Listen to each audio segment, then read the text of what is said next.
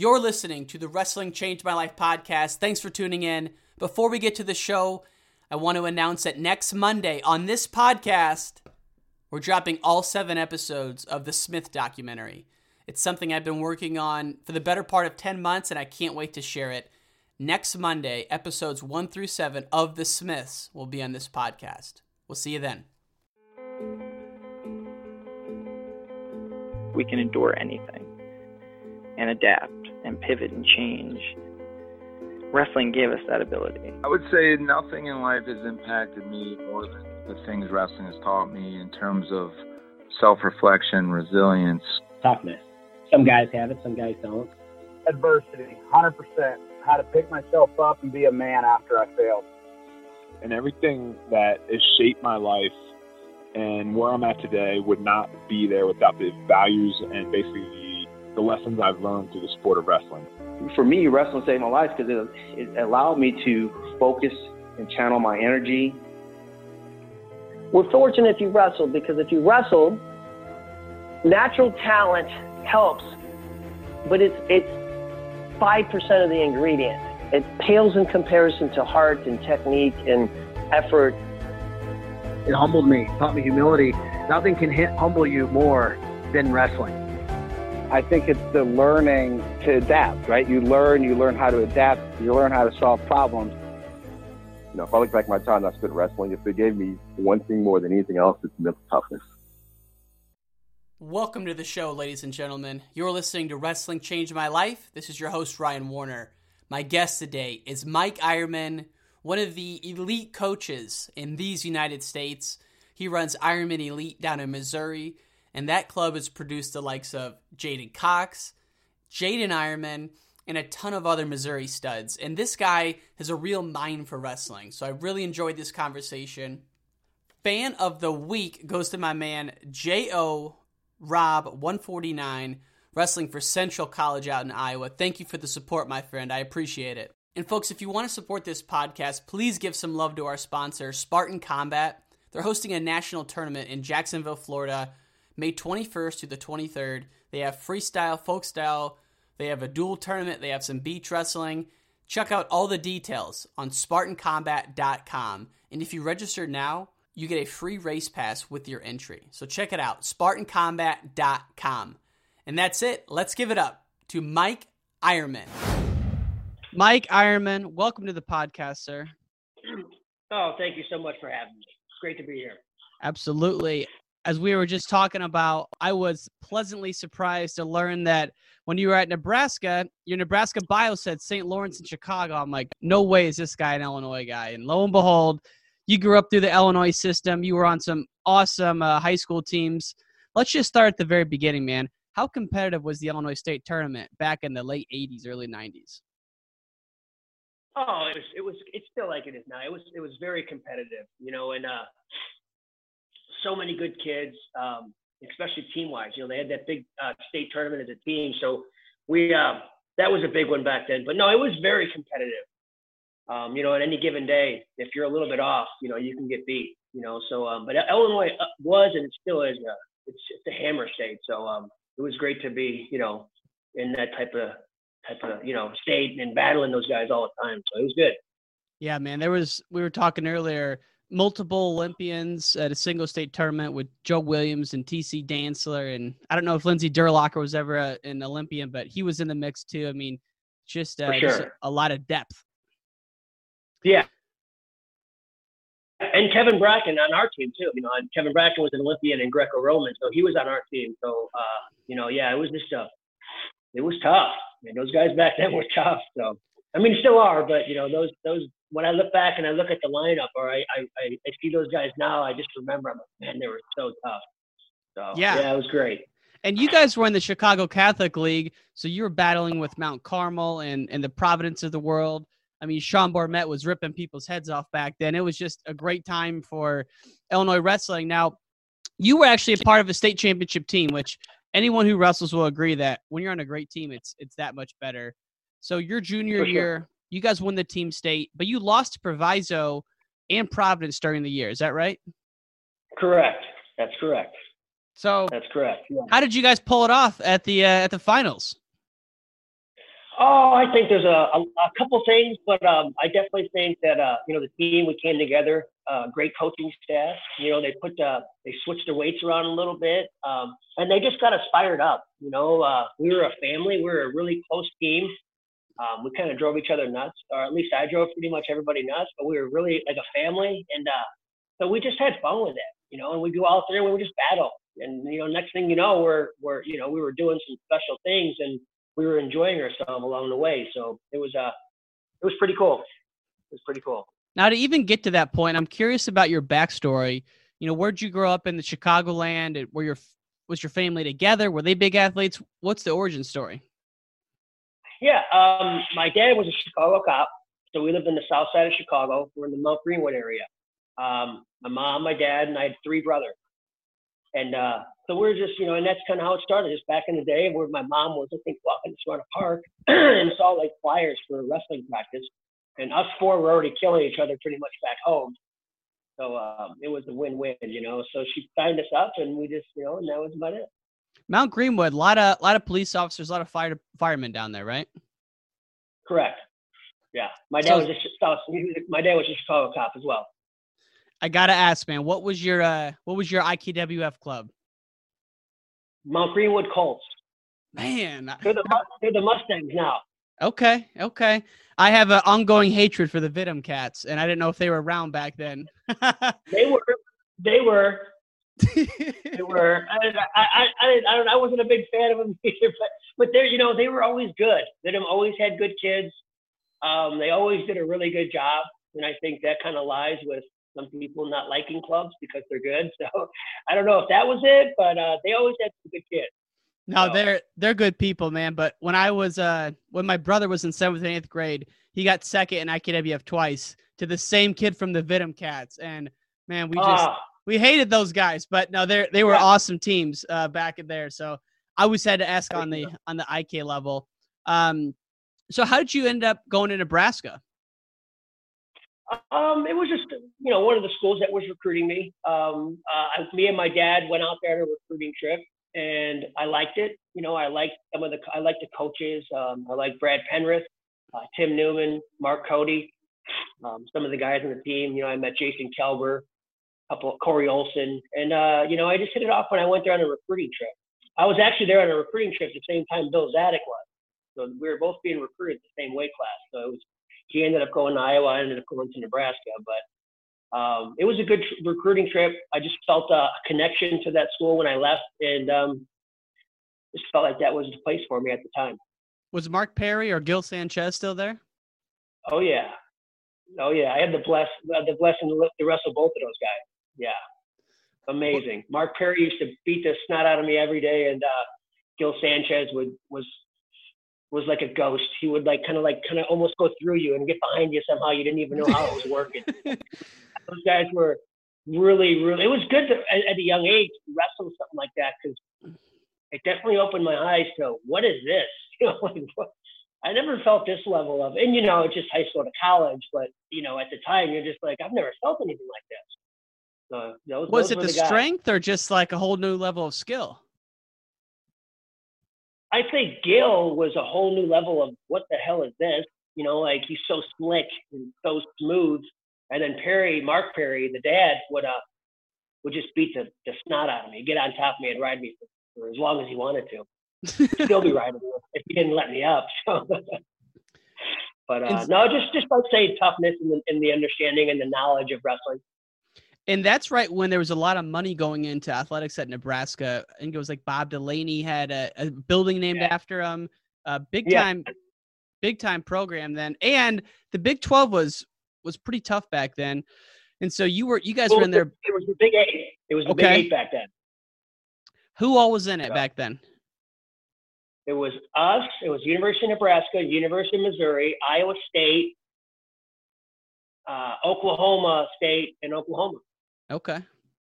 It was tough consequence. Oh my god, dude, those super good teams. The, yeah, and back then, you know, I'm not saying that, that now they're not, but back then it was just, you know, every every weight, every class, every kid, you know, you had to be in the top two to get to the national tournament. So you had to almost make it to the finals. It was ridiculous. It was so oh tough. God. I didn't realize you had to be top two to go to the NCAs back then. Most of the time, but in the Big Eight, yeah, I think most of the time you had to be in the top top one or two, and maybe some wild cards would get through. You know, unless there was a, you know, like there was some weights that would just have top four guys or, you know, I mean, ranked top six in the country, so they'd get through. But for the most part, yeah, it was a lot of times it was just the one and two guys going through. So it was it was tough. And so Kelber was already done though at that point, right?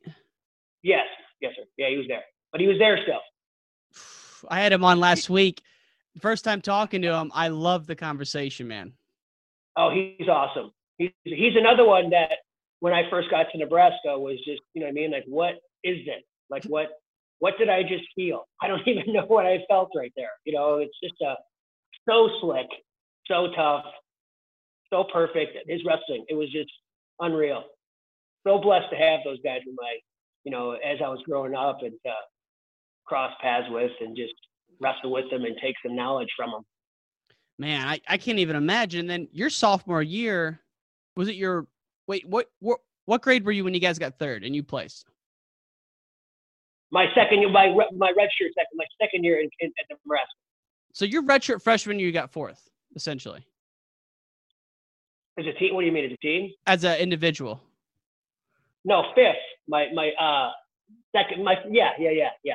I gotcha. was I was a prop 48. I was ruled ineligible my, my first year in college. So my, I wasn't even able to be in Nebraska like wrestling on the team my first year. So actually the next year was when I was kind of like was actually like my you know what I mean like my time in a college room. Yeah. So and then that, that's the year we took I took fifth and that's the year we took uh, third of the team. Gotcha, gotcha. Okay, I thought you took in fourth. You took fifth. That's right. I mean, right, fifth, right. To get a team t- to get a team trophy is obviously super hard to do in wrestling. How does that compare to the to the old St. Laurence State title, though? Um, it was uh, it was special. Um, it was re- obviously anything like that is real special, but uh, the high school thing was more like a uh, a family thing. We had no idea, you know. what I mean, it just kind of we, we we just thought that if we wrestled tough, that great things can happen. But then, you know, we ended up doing it. Nebraska, I think we knew we had the team. You know, we shouldn't have taken third. We should have won it. Mm. Um, I don't know, but that's the year Matt Lindland was, you know, ranked first. He was like 48 0 and got beat first round at nationals. So we had we had some we had the team to do it. We just uh, uh, it just didn't work out. But we definitely had the team that year in Nebraska to, you know, Rulon Gardner, Corey Olson, uh, Matt Lindland, Buxton, Purler. Frank Velasquez, Tony Purler. Yeah, just hammers. Um, yeah, yeah. So we definitely had the team. You know what I mean? To um, you know, to put put a national title together. So. And that was the year uh, Iowa had bought McIlravy out of redshirt late, and I know that was Correct. your weight. But man, without Correct. him, I mean, and if Alan Fried could have wrestled, he probably would have won that weight walking away, but he couldn't because of the suspension that Oklahoma State was going through. So 93, no Okie State. Iowa makes some last minute shifts. Lo and behold, McIlravy wins the damn thing. And that might have put them over you guys in the team race. For sure. Yeah, that didn't help. But yeah, we weren't we weren't really relying on that. But uh, um, yeah, I mean, it was a big blow. We had a couple upsets on our team. You know, that kind of that that you know, because that's not really personal. You know, Matt Gravy doing well wasn't really affecting yeah. us in Nebraska. So we were just focused on the things that we, you know, and uh, a couple of our guys kind of got beat when in, in, rounds they shouldn't have. But um, but yeah, them doing what then McIlravy coming and doing what he did was the icing on the cake. You know, I just kind of put the stamp on it that there's no we t- and we took third, but um, we when we still had a good showing. You know, as a team, I think we had two national finalists, national champs, six or seven All Americans. So we did good. It just wasn't enough to get that that top one. So yeah, and I I wanted to ask you. I know you're a real a, a, a wrestlers coach. You put a lot of thought into your coaching philosophy, and that's you know a lot of what I want to talk to you about today. But you know, looking back now, how how different would you have ran a college room versus how college coaches were running it in the early 90s versus what you're seeing now. Is it the same? Is it different? How does it compare? Well it's some some are the same. Uh, some coaches are doing it uh, the same but um, I, would like to think um, it's it's different, and I would like to think that I would be different, just because with time, you know, I mean, you get better and you get smarter and you figure things out, and you become better at your craft or at your art, and so uh, things should be shifted a little bit. But uh, I, I definitely think me, if I was coaching then as opposed to now, yeah, I'd be a totally different coach. I'm a, I'm a totally different coach now than I was five years ago.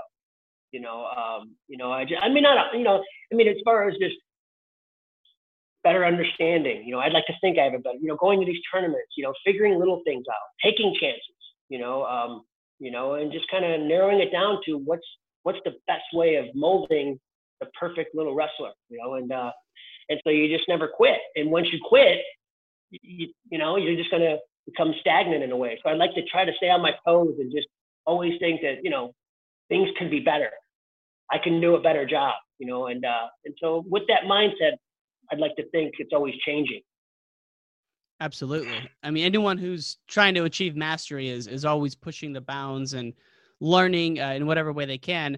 Just to give people a sense of how you think outside the box, I heard a story that when you were starting to think about starting your own club back in like the mid 2000s, you used to go to practice with a stopwatch and you would time anytime that you thought there was a, a waste or an inefficiency in practice. What were you noticing and why did you do that? um, I was, uh, I knew that I wanted, I knew I was getting into coaching. And so I just was, um, I was trying to put together the perfect practice, or at least obviously there's no perfect practice, but we can uh, we can try to put together the most effective, productive hour and a half to two hours possible. And so uh, I would go to practices uh, and with a, sometimes with a stopwatch or just with uh, and just I would clock it when I thought that okay this is effective for this level of wrestling or, the, or, or whatever the case may be, and then I would this isn't effective or this is a complete waste of time you know, these guys already know this technique and now they're just sitting here wasting, you know what I mean? These are 18 year old college kids working on what my eight year old youth kids are wrestling. So this is a complete way. And, and so I just started to be more of a student of the game and, and start not being a jerk about it or arrogant about it, but just questioning everything, questioning even the successful coaches. You know, why are you doing that? Could it be better? Even though you're at the pinnacle and you're the, could it be better? Is there a better way? If I came up with another idea of of maybe for 20 minutes during a practice, we're, really not doing, but I can use that, I can utilize that 20 minutes as, uh, you know, maybe I talk to a kid that's a nervous wreck before his matches or whatever, but, and that's more precise than them playing a game or, or, or whatever. And so I just, I, I just started to, and I wasn't disrespecting other coaches or saying, oh, that's a complete waste. I wouldn't do that. It was, when I become my own coach, these this this hour and a half that I have with these kids, I want it to be the best out, you know, the most effective it could be. And so, yeah, we're just kind of like put together things like that. So, yeah, I did do things like that. what are some of the things you noticed were were wastes of time? Was it the length of the warm up? Was it the amount of time live wrestling? Um, yeah, I would say a lot of it was probably um, uh, to be honest with you, it was uh, a lot of it was I I would say to myself, I don't think this person thinks the way I do, because this is wasted time right now. Or why, you know what I mean? Like this, and like I said, I don't want to say anything. I'm not saying anything about, but I would just because there'd be a lot of times where it's like I would look at my own watch and I'm like, this is you know for the two hours or the hour and a half that we have put, you know, put put our little, you know, our little uh push to being an Olympic champion or whatever, and I, I, I would look at it as that's not. It could be better than what what I'm what I'm seeing, and I mean just probably the running, running, and then the repetitiveness, talking about things that it's really going over their head at that time. You know, maybe in the office they, you could talk about that, and get, but during a practice time, they're probably just like, I want to get going, or just little things like that. Like I noticed that, all right, now is a, now there's a time to maybe like let's just say I'm watching the Missouri wrestling room and I'm watching Jaden and Russell and I'm like, all right, now there's a time right now to approach him and, and, and talk about something. Maybe he made a mistake and just and, and maybe nothing would happen. And then I would look at my eyes and say, that was a good window right there to go up and and to, and to educate right there. Because mm. he's he's fluttered, he's a little frustrated, he, he's he's real close. So that would be my, my maybe my time to walk over and hey, you know, and, in some rooms I would say I would see you know, just kind of they let them on their own or just little. And so those little things were happening as well. So when they do happen in my room, I'll see that look or I'll see that that that negative kind of mindset, and I'll walk over and try to address it, and I'll try to change it.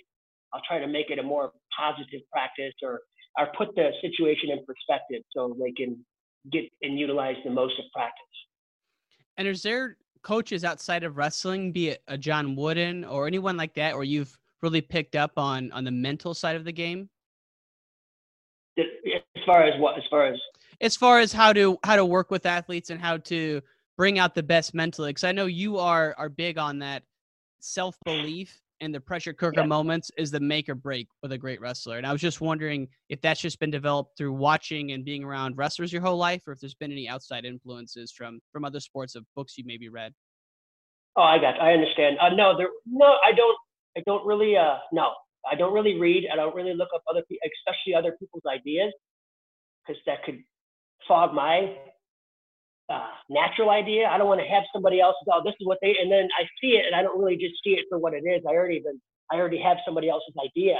So um, I don't like to re- look into things like that, you know. But I can say that the biggest, uh, uh, I'm on that type of mindset was my dad. You know, I mean, my dad was a big mental uh, you know, like I don't care how good the kid is in wrestling. If you're tougher and if you mean it and you want it more, you know, my whole life. So uh, my dad was a big uh, you know, a big on the mental side of the sport because he wasn't a wrestler, so he didn't really know the technical side, but he definitely can understand understand the mental the mental angle. And so, I know, kind of tying it back to your career, when you were a junior in high school, you made the state finals, lost to an Illinois, a well-known name in Illinois, Ken Gerdes, and so I'm sure your whole senior year you were focused on getting back there and winning that. And I've heard you say that your own career you suffered from a little performance anxiety, just like a lot of people do. But what happened back then, and how do you try and apply that now to the coaching you're doing? Yeah, that's good. Um, uh, yeah, no, I was a head case. I um, I I would get nervous. I would I was one. I would call it now that I'm older the roller coaster ride wrestling. You know, there was matches where I believed I could win, and I looked like a superstar. I could talk. I was normal, and this is at a tournament. I was I was ready. I'm like, oh, I got, and then as, and then as soon as that match happened was over, and now I know I had the kid that I thought was good. It didn't matter if he was good. If if, if I saw him wrestle and I looked at him and I was like, oh, this kid's pretty good. My brothers would be able to tell. My family would be able to tell. They'd be like, oh, he's, you know, he's nervous, you know, or this or that. So um, that is why when I got older and I got back into coaching, that's why I do more because I know physically I was better to beat this guy. But in my own head, I convinced myself that he was good. And so now I wrestled according to a good wrestler as opposed to, I don't care who he is. I don't care what he is. I'm going to go out there and I'm going to give it all I can. So as when I got older and I got into coaching, that is that's what I did. I'm not. Mm. That's what I was trying to do.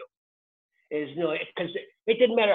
I used to run. My dad would go with my brother. There was four of us, and my dad would drive in a car, and we'd run so many miles. We'd do so many push-ups, 600 push-ups at once. We'd run so many miles, and still I'd go to tournaments and I would lose.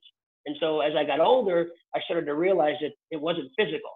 It wasn't the physical aspect of why I was losing because I worked harder or just as good than anybody. You know, it was when these matches, these matches that I lost, and when my hands would freeze up because I'm so nervous.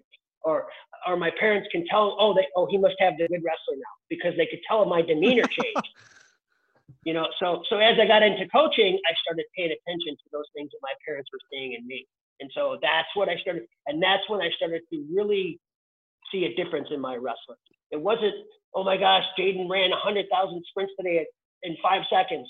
It was, did you see him get nervous and scared and work his way right through it and navigate his way through that and then win that match? That's what I started seeing at a young age. And so that's when I started really realizing that the mental, and which we know, we all know this as wrestlers, but a lot of people just um, I, I don't know. I don't know if they're limited, but I mean, I know that I dove right into it. I knew that this was a very important kryptonite to me when I was wrestling, my mind and the nerves.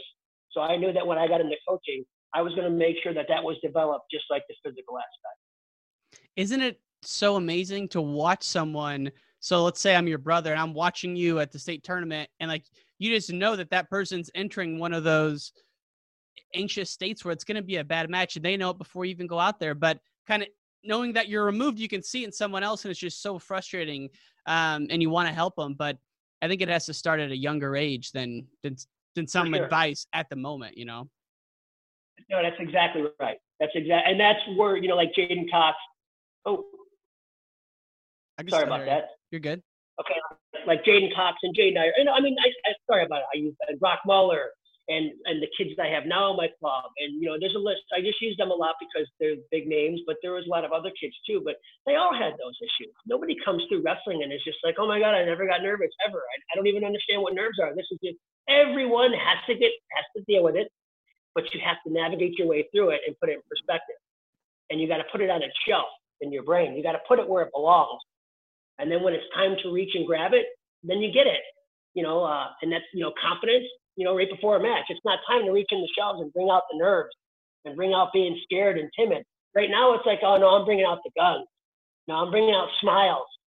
I'm bringing out. I, am here to put on a show, you know, and um, and uh, and and that's and that becomes fun too. You know, I mean, then you got like J'den. J'den goes out there. J'den Eierman. He doesn't care about the about the uh, the winning and losing aspect. He's just out there doing his thing, and that is a better for him to be the best he can be always, that's a better way of going out there than once in a while. Oh, he's, he's, he's he looks good. Ah, he's nervous. Or you know that that's not it. That's a, that, I call that the roller coaster of wrestling.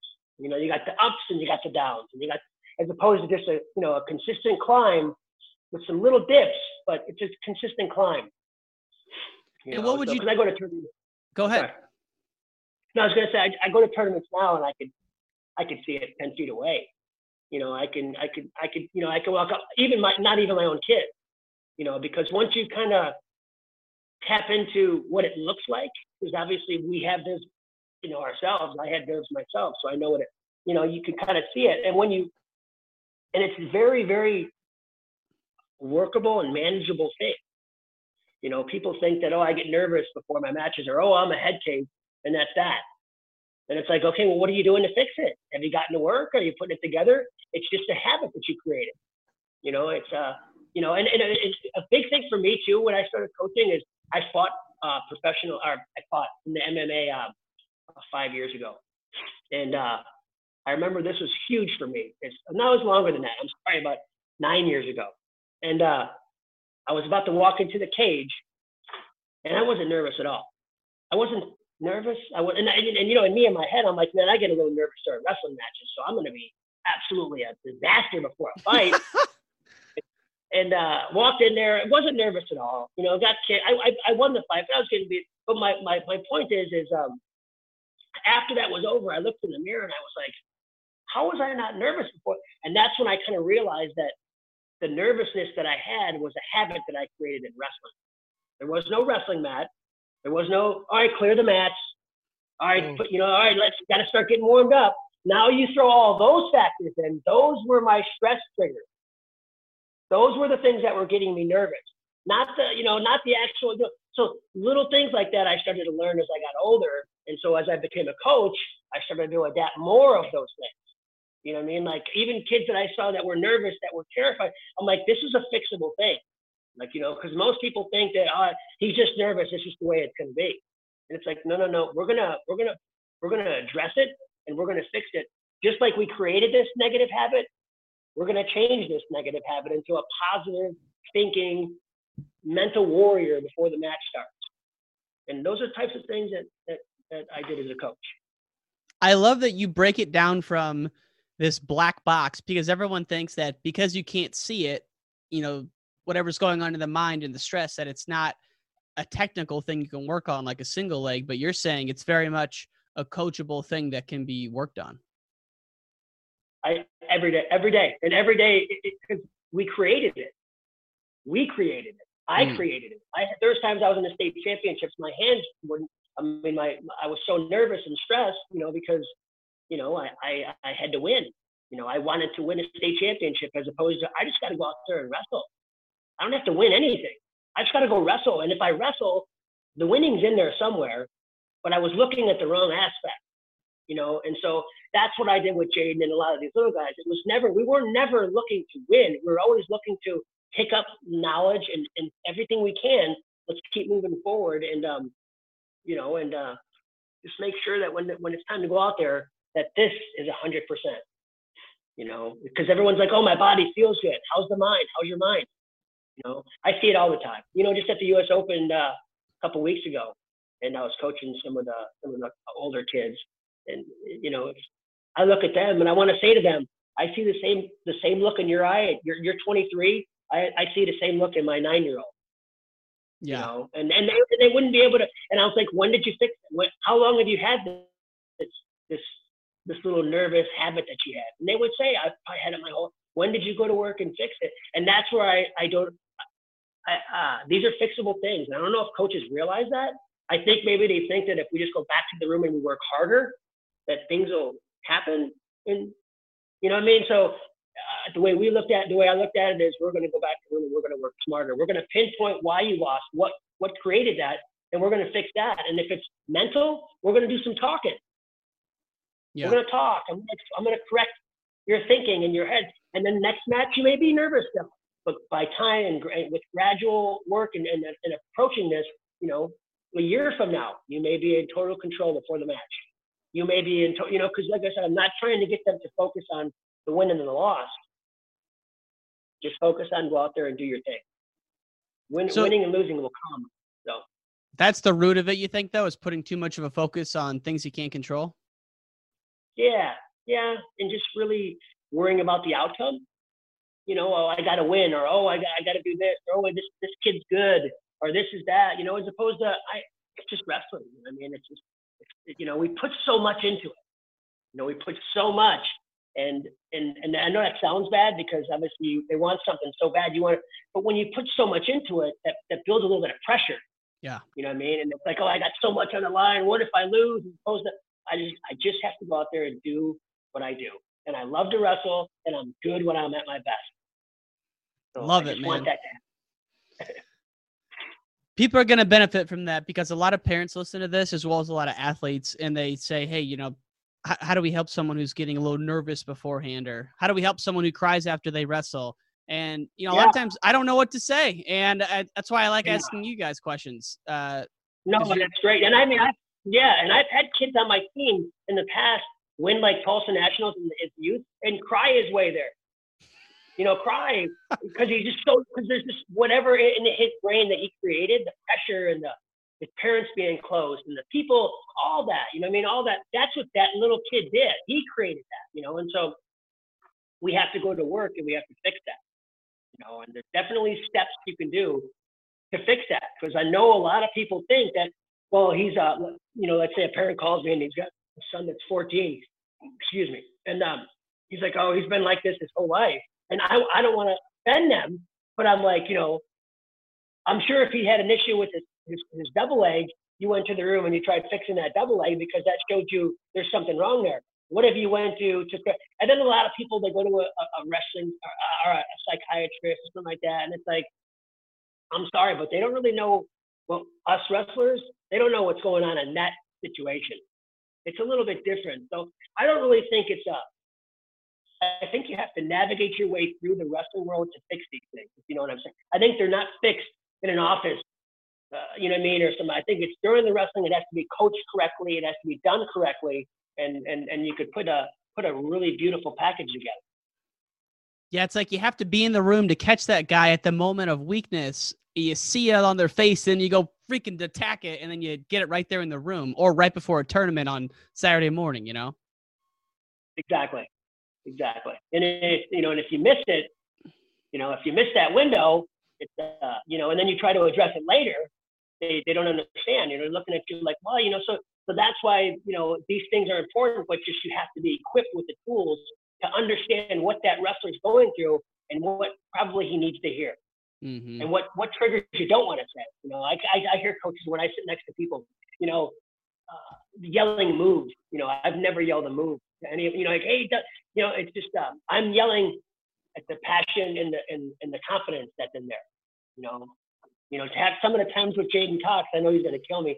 I would be like, you know, you look good, man. You're looking good. You know, I would just say it because as long as he felt good and was and was and was just doing his thing, there's nobody beating him. You know, so I would just say things like that, like, man, you look good, man. Your arms are big. You're looking awesome. and then, you know, it, it didn't have to be talking about moves or get your feet moving. You know, it was just looking good, and then those things would fall in place. So what did you say about- what'd you say to J'den before match three with david taylor back in 2017 Oh, a lot.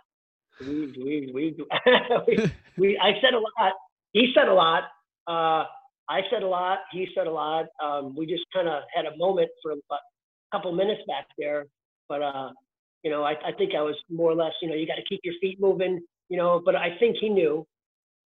It, it was impressive. He, he impressed me because it wasn't like we had to go back and he was looking at me like, all right, coach, what do we do? It was like, oh, this ain't happening again. This ain't, my feet are going to move better.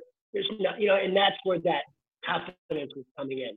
That I don't care it's one and one, I got it. You know, I got it. We're tied up one to one. We got one more match. He does not want to go out there against me right now. I can't wait to go out there. You know, those types of things. I was like, that's what that's that's good. You know, not my not my legs feel good.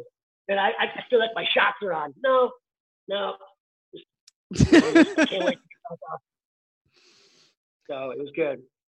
I mean, that was a crazy year because it was last year before all the weight classes were added. So you had, you know, JB and Dake going to the brink, and then David Taylor and J'den Cox, obviously, uh, going to match three. And I thought J'den was in trouble with the hyperextension of the knee there at one point in that series. Yeah.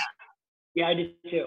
Yeah, but he pushed through it. You know, I mean, he mentally because it was bad. He, I mean, he was injured. He was hurt for you know. After that, he was he was down. You know, but uh, just mental again. You know, I mean, the, the okay, this is where I'm at. You know what I mean? I'm in the middle of the mat. I got kind of a little bit of a bum knee. Not the end of the world. I've been here before. I can do this. And that's what got him through that. Uh, his brain, his brain told his body, stay calm.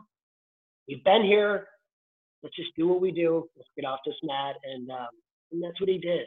And that, that's why I think he's such a, an amazing athlete, you know, so it's because he, he's, he's got the mental going on. He's got it. He's awesome, and I've had him on the show. One of the nicest guys you'll ever meet. Everyone says that. And th- this is for my own edification. So, what is your relationship with J'den Cox and then Jaden Eierman? And it's confusing because they're both Jadens, but uh, how, how did yeah. that all start? Um, well, when I was coaching at the University of Missouri, um, I started working with kids on the side. Um, and the, the, first couple of them were Jaden and Jaden. So I was, you know, I would do the I would do the MU wrestling practice, and then uh, I would run um, a little youth practice. You know, um, I mean with J'den Cox.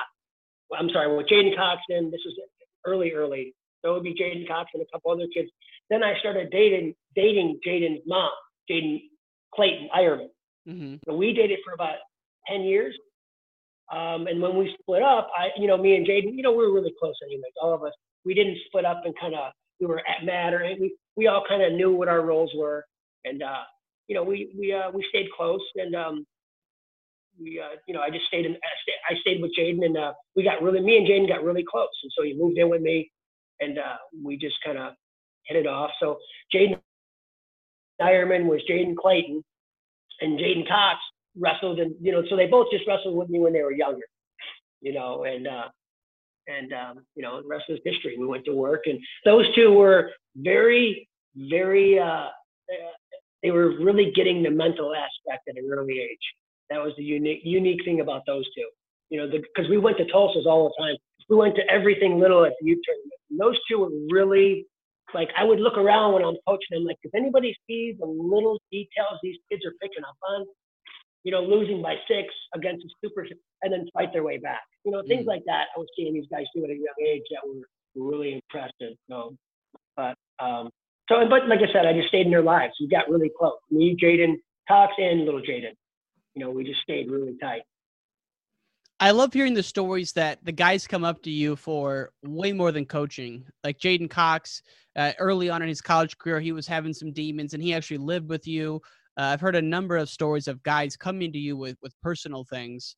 Um, and so it seems like you really have a way to develop trust with your wrestlers well outside of the sport.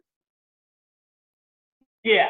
Yeah. I mean, that's, that's important to me, you know, and that's, um, that's very special to me to you know that they that I do do that. You know that guys reach out to me, you know when they're struggling or or they need something um, and they, they feel that I can help them in that aspect. Um, that's a blessing for me because uh, that's what I do this for. You know, yeah, I like it. I like it when you know, like Jaden winning yesterday, beating. That, you know, that, that was great and all, but the little things that he did after the match, you know, walking up to his grandma and thanks for, you know, the little things that he's growing into and he's and he's and he's showing uh, maturity, you know, uh, uh, those are just those are really cool to see too. Yeah, big win over a 2016 Olympic champ. That's exciting. Yeah, he did great. How is he loving the the? That's kind of a leading question, but how is he liking the Iowa experience? Oh, he loves it.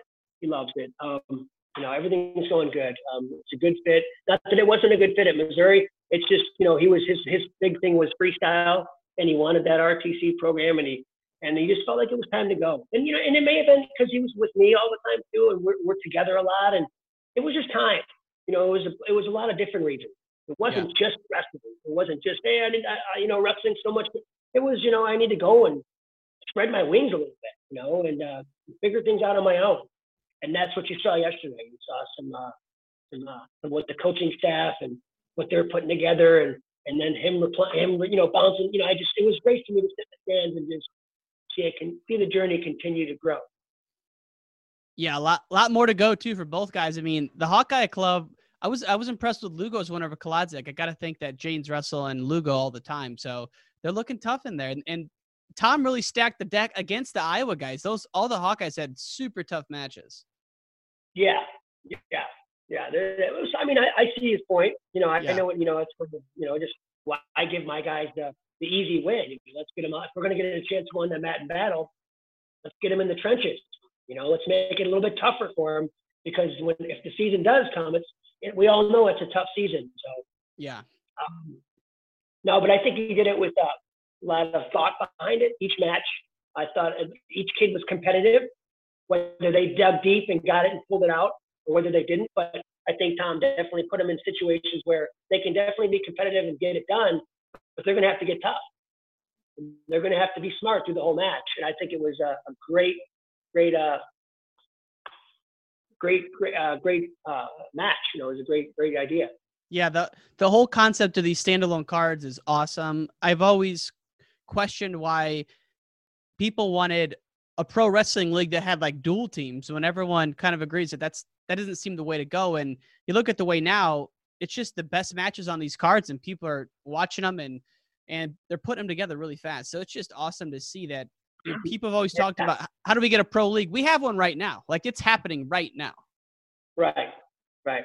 Right in front of our eyes. We just really don't know it but that's what that's kind of what's falling into place yeah, I mean, seriously, you think about it. I mean, Flo gave out a, a, gang of money on Saturday, and it's like I like this approach better than having like the Iowa Stalkers versus the Chicago whatever. Like, no, you know, that's not how the UFC does it, and the UFC really has found a way to put individual athletes on the on the main stage, and all these cards are really following that lead, and I love it.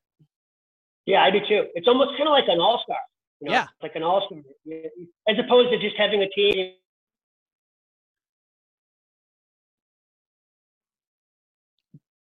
Um, but uh, um, no, I'm with you. You know, I mean, you get like Bryce Meredith, you know, wrestling the stand. You know, you got as opposed to just uh, a, a, group of guys from Chicago, you can pull in. You know, so it just makes it it takes it to another level. You know, and I'm glad these guys are at, at uh, you know they can get paid. Some of them can get paid now for for the work and the and the and the passion that they put into the sport. Yeah. You know, because we know that we know how much it takes. You know, for these guys to do what they're doing. So I'm glad that they can start being compensated and just, uh, you know, maybe uh, can have a career or, or, you know, do it a little bit longer than we could back in the day. Yeah. I got to tell you though, money. we haven't seen your man out there, J'den Cox. Well, I hope to hear some rumblings of him out there soon, man. I love watching the guy compete. So hopefully we'll see him out there in the near term. Um, one thing I wanted to ask you, and we talked about it before the recording started, you went out to New England to start help start their RTC. And you said you learned a lot Correct. from that experience. I'd love to learn what uh, an experienced coach, what you're still learning about yourself at this age in life, and how that taught you that.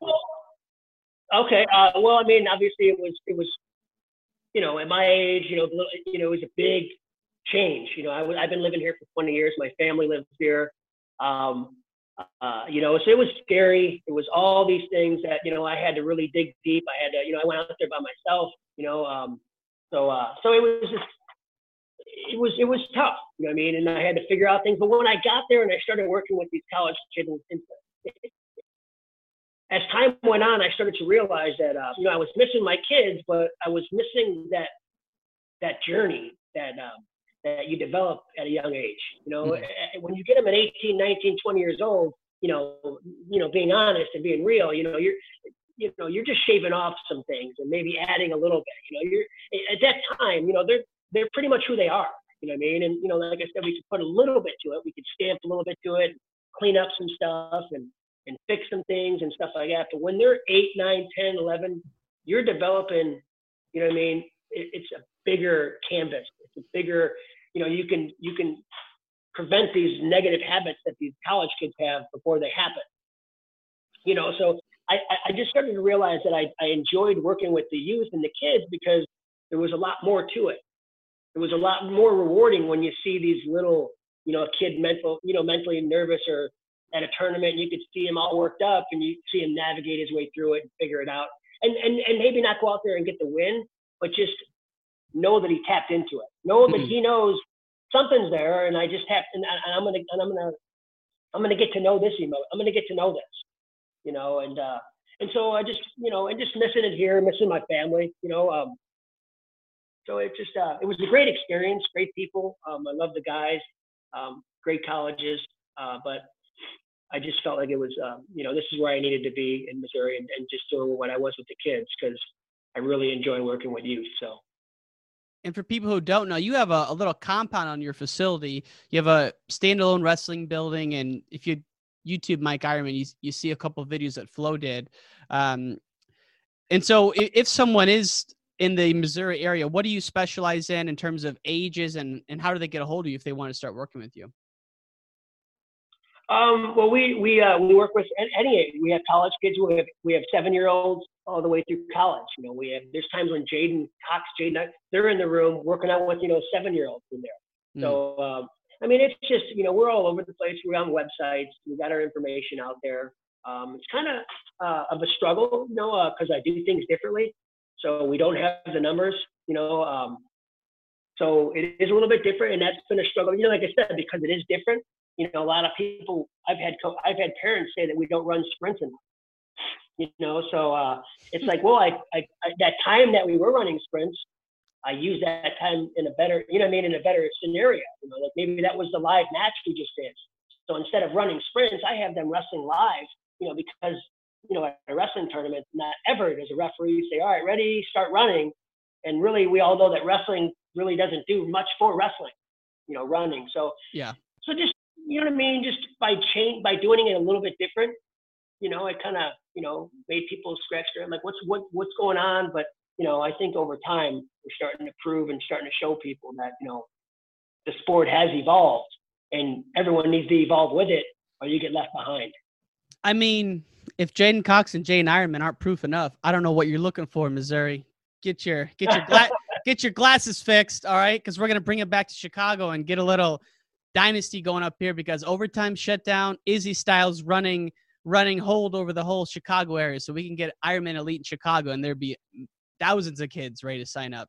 Based oh, on, I'd love it. I'd love to go back home. Oh, it's great up here. I I just moved here. Uh, this would be three years. This would be my third winter. That's how I measure it now because I used to live in California to escape the okay. winters. So I measure it by winters, and this will be my third one. But I'm a mile north of Wrigley, right in Lakeview. Oh, right, right on. Yeah. Okay. Yeah. So you're right downtown. You're right in it all. You're yeah. Right Trying to be, man.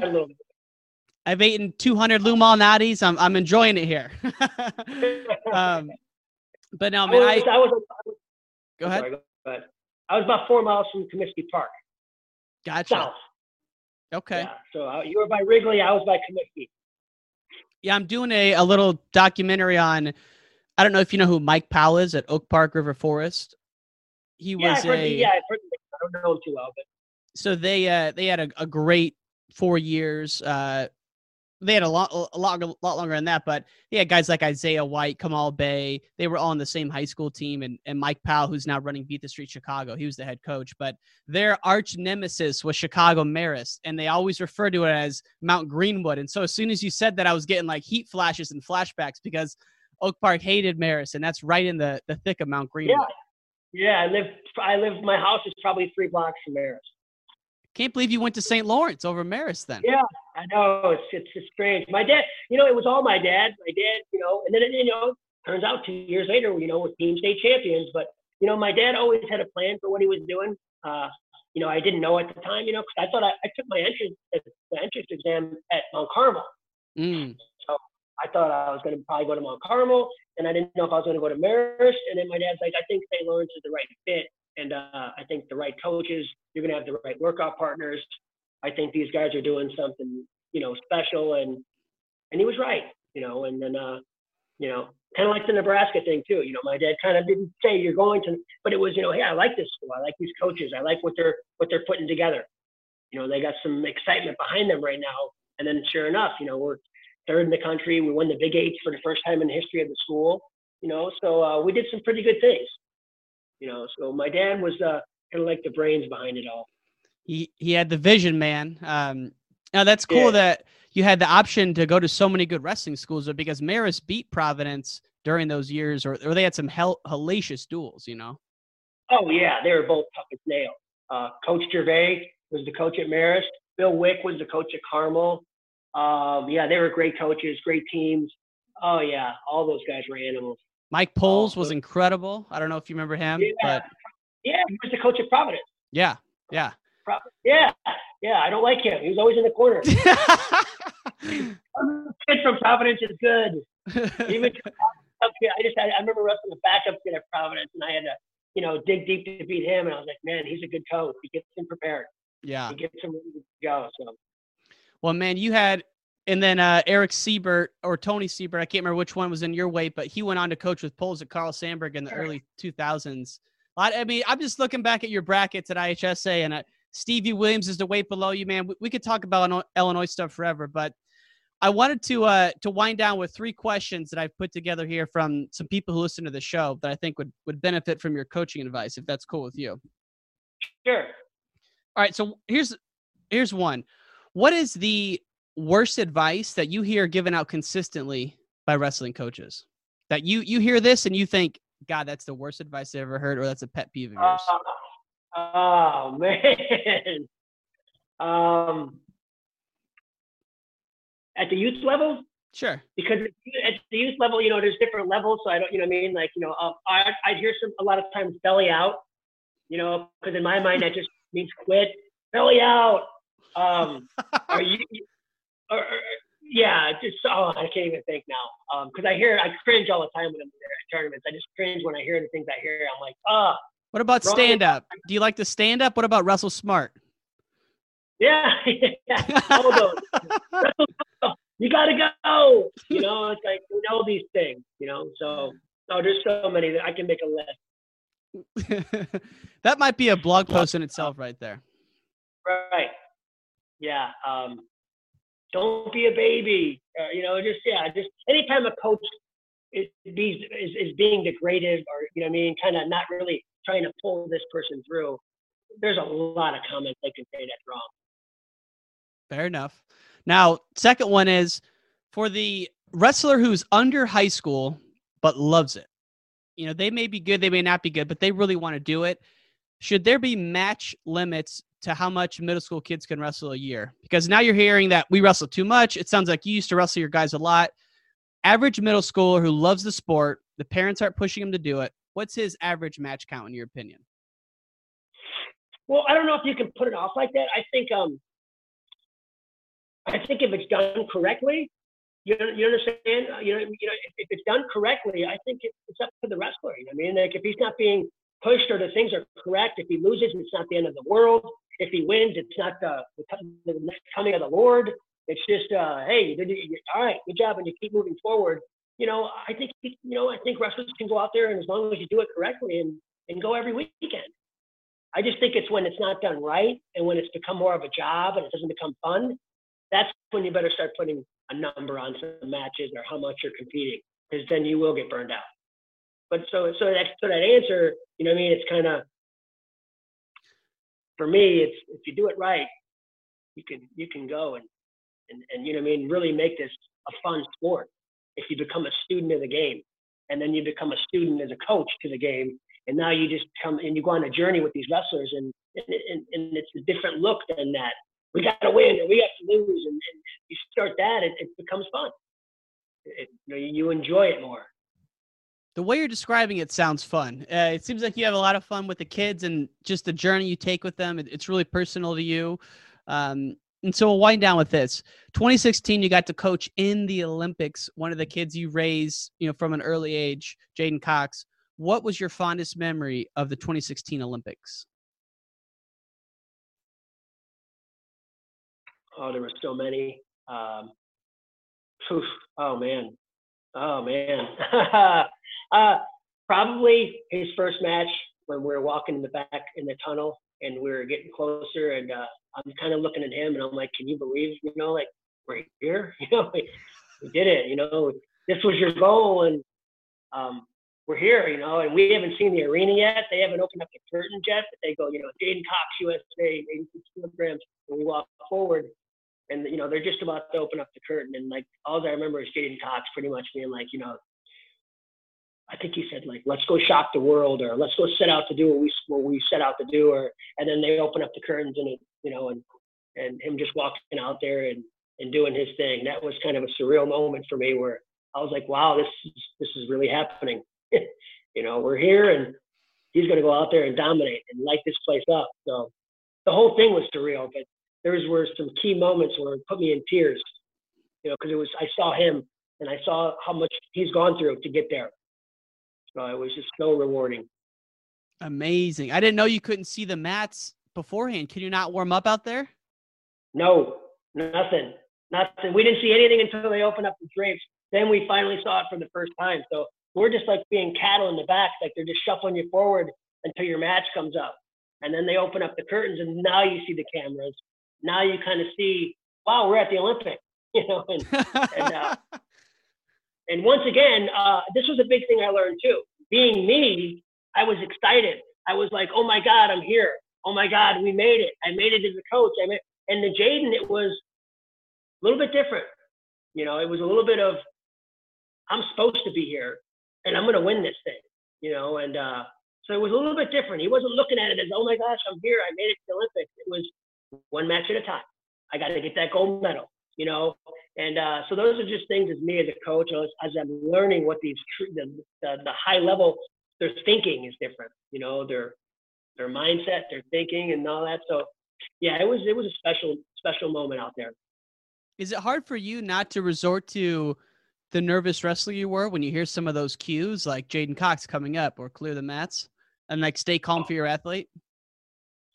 It's almost it's impossible. I mean, I do it. I do I do a pretty good job, and I've gotten way better. But back then, no, I they saw. There's times J'den would look at me and be like, "Calm down, relax," and I'm like, "What? I'm fine." He's like, "I can see in your eyes." I'm like, "Man, I'm I'm ready. I'm focused. I'm ready." But uh, no, it, it's it was hard because you know it's out of your hands. But I got to say though that uh, the comforting thing was was to know that your wrestlers going out there and, and he's prepared. You know what I mean? You have all the corners covered. He doesn't get nervous. He doesn't make mistakes. He may he may lose some, you know what I mean? But he's just going to go out there and he's going to he's going to be the best he can be every time. Mm. That's, that's that, that builds confidence and that's exciting in itself. Doesn't it make you look at someone like J'den who's you know as young as he was back then? You think, God, this kid has it mentally together as a young athlete and is able to compete under insane pressure. It just makes you proud, I'm sure. Yeah, it's amazing.